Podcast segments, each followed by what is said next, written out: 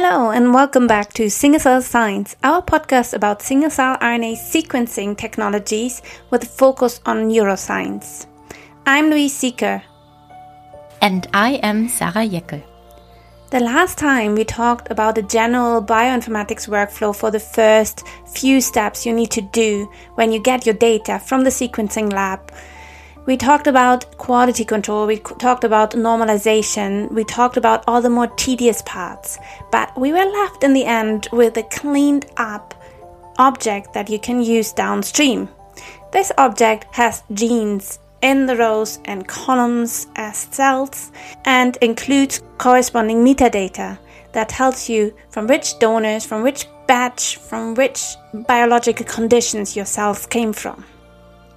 In this episode, we are presenting the bioinformatics analysis downstream from that. So basically, let's assume we have a beautifully cleaned up dataset.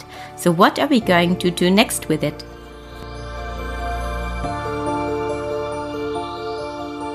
And what people usually do then is that actually they don't want to take forward 20,000 of the genes so usually you focus in on genes that are potentially very interesting for downstream analysis. So what you usually do is you look at how the variance of each gene is, and you're not interested in those that have a very low variance. So this means those are genes that are not expressed at all in any cells, but still past your gene quality control, or genes that are expressed in every cell, and there's just no difference between one group or another. You want to find those that are highly expressed in some cells and very lowly expressed in others, because those are the ones that might distinct cell groups. So usually you restrict the downstream analysis to the top something between 2000 and 5000 genes that are potentially interesting and you take those forward which does not mean that you delete the other genes from your dataset. They will still be there, but you don't consider them in the analysis. Now, the next step would be that you either scale the data or you don't. So, scaling the data means you adjust it for mean and standard deviation. That would have the advantage of actually considering lowly expressed genes in the same way as highly expressed genes. But then, on the other hand, maybe we are not that much interested in very lowly expressed genes because it's more difficult to validate them in tissue. You have to come up with your best solution for it if you want to scale data or not. But usually, what you what you do quite soon then in your analysis is you want to actually visualize your data set because you could describe your data set as a construct with as many dimensions as you, have genes in your data set. So it's something really complicated to understand with a human brain. So what you usually do is a, a dimensional reduction where you collapse all those thousands of dimensions onto just a few, usually, well, to visualize it, two or sometimes three, because more we can't see. I personally think that the dimensionality reduction and visualization part is generally the hardest to understand when dealing with single cell RNA sequencing data, because the brain of most people is just not used to think in more than three dimensions and to understand what that means. And we actually do lose quite a lot of information with this dimensionality reduction. But of course, as Luise already said, we need this reduction for visualization because we cannot see more.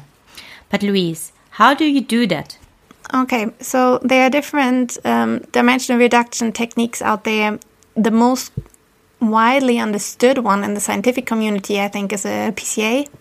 It's a principal component analysis, and you will have seen that in different contexts before single cell RNA sequencing. And this is it's just looking for new axes through your data sets that explain the most variance first. There's your first principal component, and then it's looking for the next axis that is explaining the next most variance in your data set. So there's the second principal component, and so on. So, um, and then you can see at some point that actually adding more principal components is not explaining much of the variance anymore. So if you add more principal components, it is probably not due to uh, much biological variance. It becomes more and more likely that the higher principal components are actually explaining technical variance. So, principal components is a visualization uh, technique to visualize a very complex data set in two dimensions, and you can see different clusters. So, cells that will be similar cluster together, where cells that are very different from those will cluster more separately. However, it is quite difficult for us to see differences in gene expression, expression just using principal components analysis. So we usually um, choose a number of um, principal components that um, explains the most of the variance as input for another technique, um, usually either a t-SNE or a UMAP. And this is what you will see in scientific presentations or in journals and articles um, as images, and they are usually very colorful. Each dot represents one cell. Cells that cluster together are usually of the same cell type or cell state, and cells that are further apart are different. I think what has become our most used technologies actually to cluster the cells uh, in uh, in the two or the three dimension. So it means it looks at the whole data set and then it makes clusters of cells. They're very similar in gene expression. Um, and because this is actually something that we can understand, right? Because a cell that um, then you have clusters of cells, they're very similar, and mostly these cells are, for example, the same cell type. Exactly. Just to clarify, dimensional reduction is something different to clustering. So sometimes you already can see in a dimensionally reduced dataset that some cells group together or not. But on top of that, you usually use this dimensionally reduced dataset to run clustering algorithms to find cells that are more similar to each other than to other cells. And there are different clustering algorithms. You may hear this here and there. There's um, supervised and unsupervised. So sometimes you have to tell the program how many clusters you want to find. This is, uh, for example, k-means clustering. But um, more often you don't know how many clusters to expect.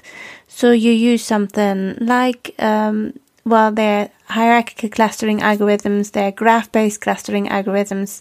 Usually for bigger data sets, the, the more and more the graph-based um, clustering ad- algorithms are used. But um, whatever you use, you just want to find those cells that are more more similar to each other, in contrast to those that are quite different. Now, the next thing you can do is you have all those those colorful dots in a UMAP or t-SNE plot. So, what do you do next, Sarah? First, we need to annotate these clusters. exactly. Yes. How do we do that? So, annotation means basically we need to know which cluster is what cell type. And for this, uh, the easiest way to do this is to look at the gene expression of that cluster. Um, and then you need to know your biology. And for example, uh, oligodendrocytes has very characteristic markers that express not genes markers or marker genes they are not expressed in other cell types. Uh, so we look for these and with this class with these markers we can actually annotate the cell clusters. For most of the clusters it's actually very easy but there are always some clusters where you don't really know what they are.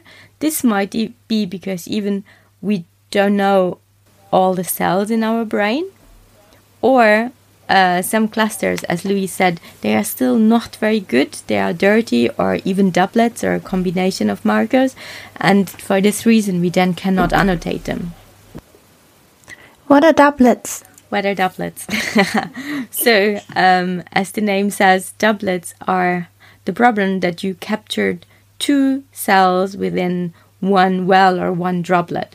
So basically, you think that it's only one cell, but actually it's two cells or two nuclei, um, which is a doublet, which is a huge problem in single cell RNA sequencing uh, technology because um, you absolutely have no idea if this is technical or if this is just a new cell type.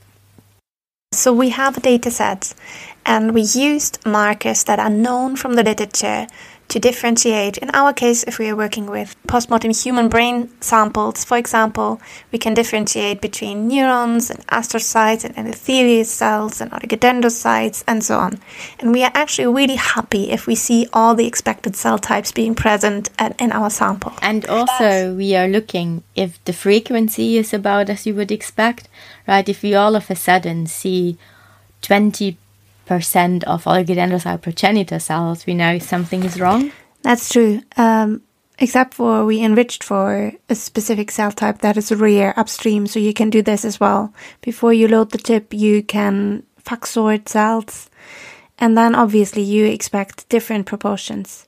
But it is certainly a really good uh, sanity check to see if the proportions here are what you would expect.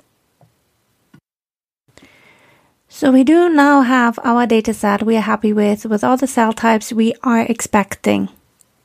But to be fair, at this point, actually we haven't done very much more that than you could do with either tissue stainings or with with you know flow cytometry. The next steps are more fiddly, a lot more difficult, and a lot more interesting. So this is usually where you zoom into your cell type of interest. For us, this is oligodendroglial cells, so we usually focus in on oligodendrocytes and oligodendrocyte pre- precursor cells. And then we try to subcluster them. And this is where the beauty is of this, this technology, right? Because this is where we suddenly can understand that cells that look very similar and um, are stained for very similar markers are actually different. Single cell RNA sequencing gives us uh, the possibility to look at cell heterogeneity, which was not possible before with other um, lab technology that we had. So, for example, we always assumed that uh, we we looking at, for example, oligodendrocytes, and we always thought that oligodendrocytes are the same, right? Because uh, we use markers such as PLP or MBP, and this is expressed in oligodendrocytes.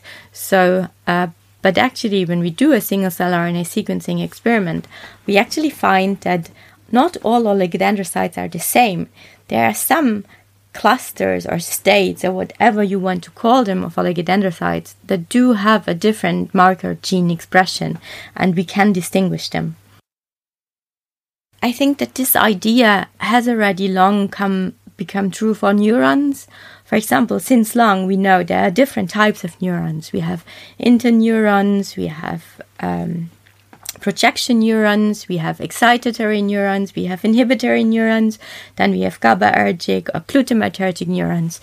Uh, so this is all true. As in general, in like in the very beginning, they were all considered neurons, but now we do know a lot about them and that the neurons are quite different. And this is true for other cell types as well. But the problem here is that the differences are a lot more subtle.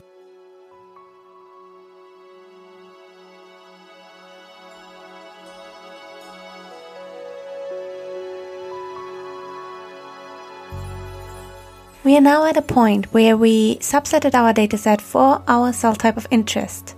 And now we repeat some analysis steps. So we have to look again for variable genes and then we have to repeat the dimensional reduction and the clustering. And I think this clustering now is one of the most challenging steps in the whole analysis.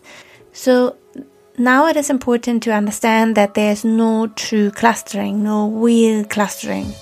We only try to model the reality as well as we can.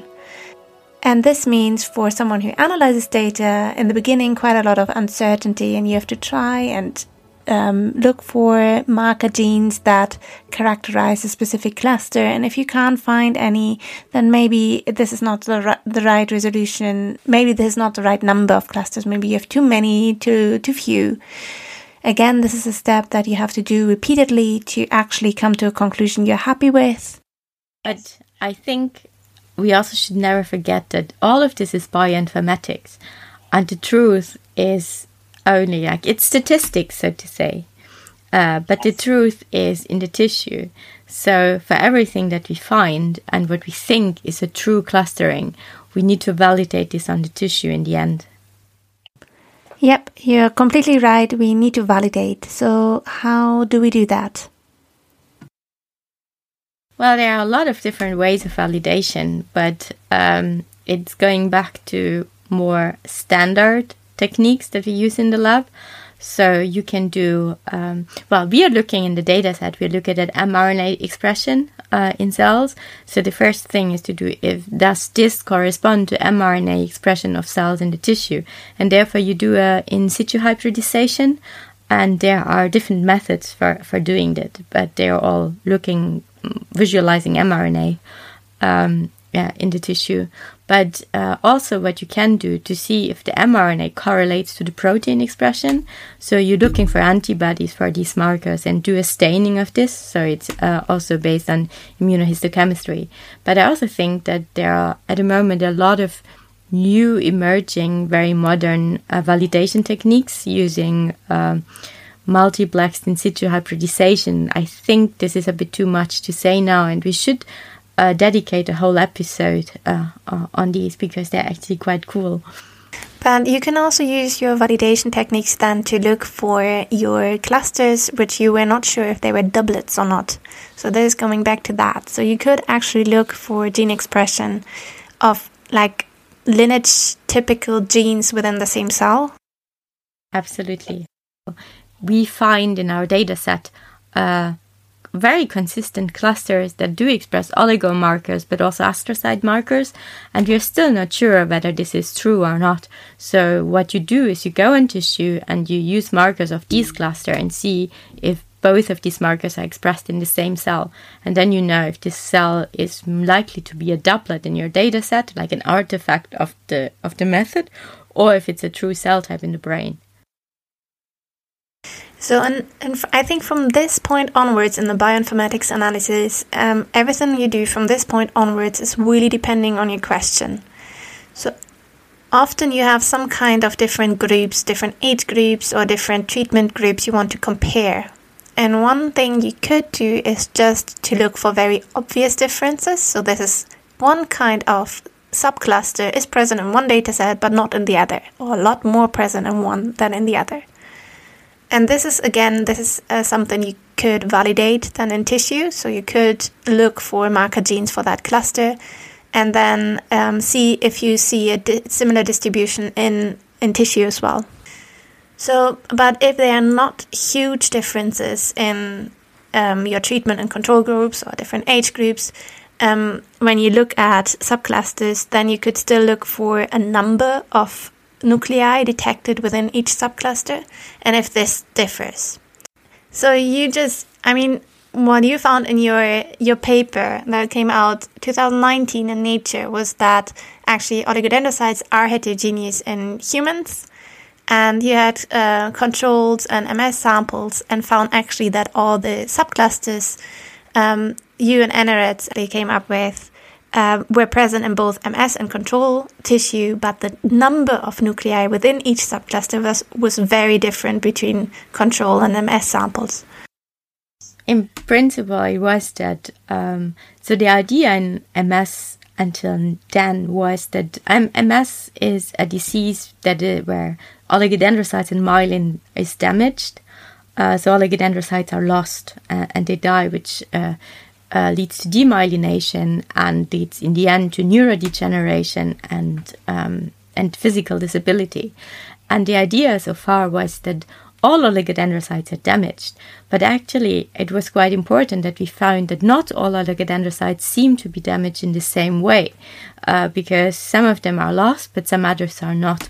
So there's a lot more about first oligodendrocytes that we don't know about, but also about um, oligod uh, the, the disease itself. Uh, and this was this finding would have not been possible uh, without doing single cell RNA sequencing, because well, we didn't know anything about oligodendrocyte heterogeneity in humans before.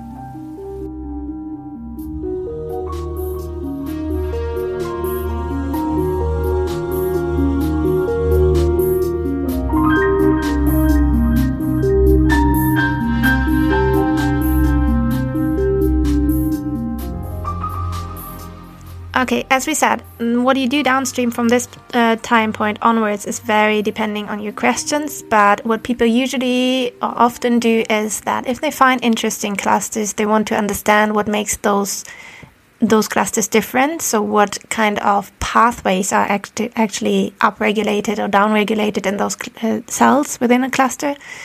And um, so you can do something like a gene ontology analysis or a gene set enrichment analysis to better understand those cell states. What also is mentioned quite a lot in talks and presentations is pseudotime, and I think this is a really confusing term, so we are talking about this very briefly now to say what it is and what you can get out of it. Indeed, this term is very confusing, even for people who have used this technique before. When I was giving my first presentations showing some pseudotime analysis, I was checking the definition of Wikipedia and learned it by heart in case people ask me about it.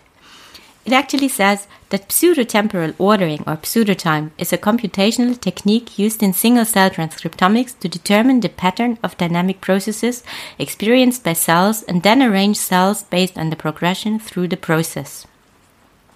A lot of people are interested in how one cell state might actually develop to be another kind of cell state.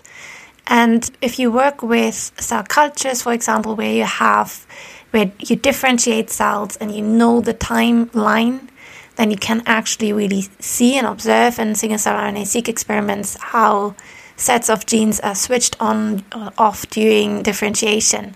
And you might also be able to do this when you're working with developmental data. So, if you're working with uh, developing fetuses, for example, you might see this as well.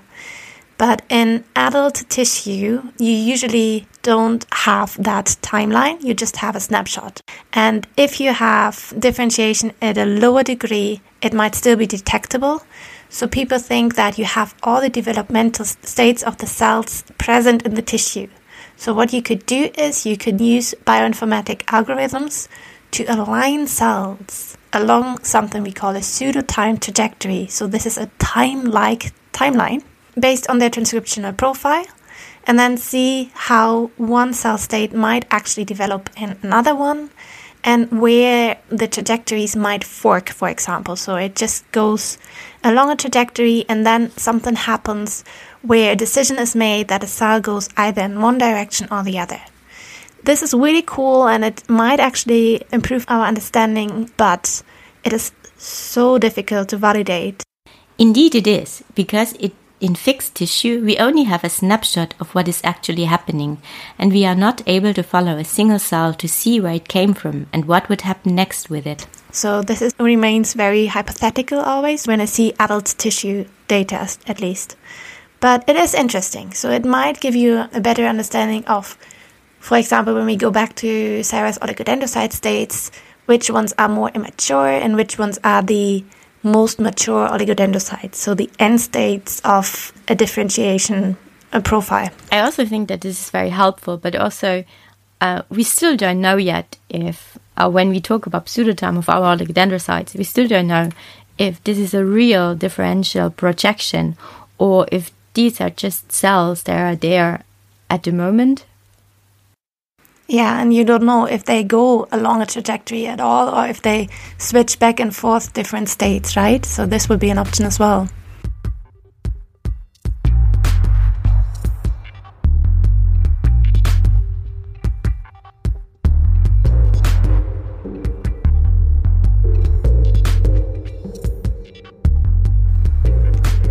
With this, we are coming to the end of our episode today, and also to the end of the four first episodes that were designed to stand alone, to describe the basic principles of single cell RNA sequencing and discuss the general workflows in the lab as well as concerning the bioinformatics analysis.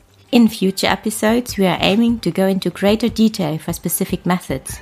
They might be wet lab or bioinformatic methods. And for future episodes, we would really like to invite some of you people out there to our podcast to talk to us about your work, no matter if you're a scientist working with single cell RNA sequencing or an industry representative offering methods and kits. Thank you very much for listening. If you have any comments, if you have any suggestions, if you have any wishes to get in touch with us, we do have an email address. It's singlecellscience at gmail.com. We also are on Twitter. You can follow us there uh, to hear when our next episodes will be out. And thank you very much for listening. And I hope you will join us the next time. Bye bye. Goodbye.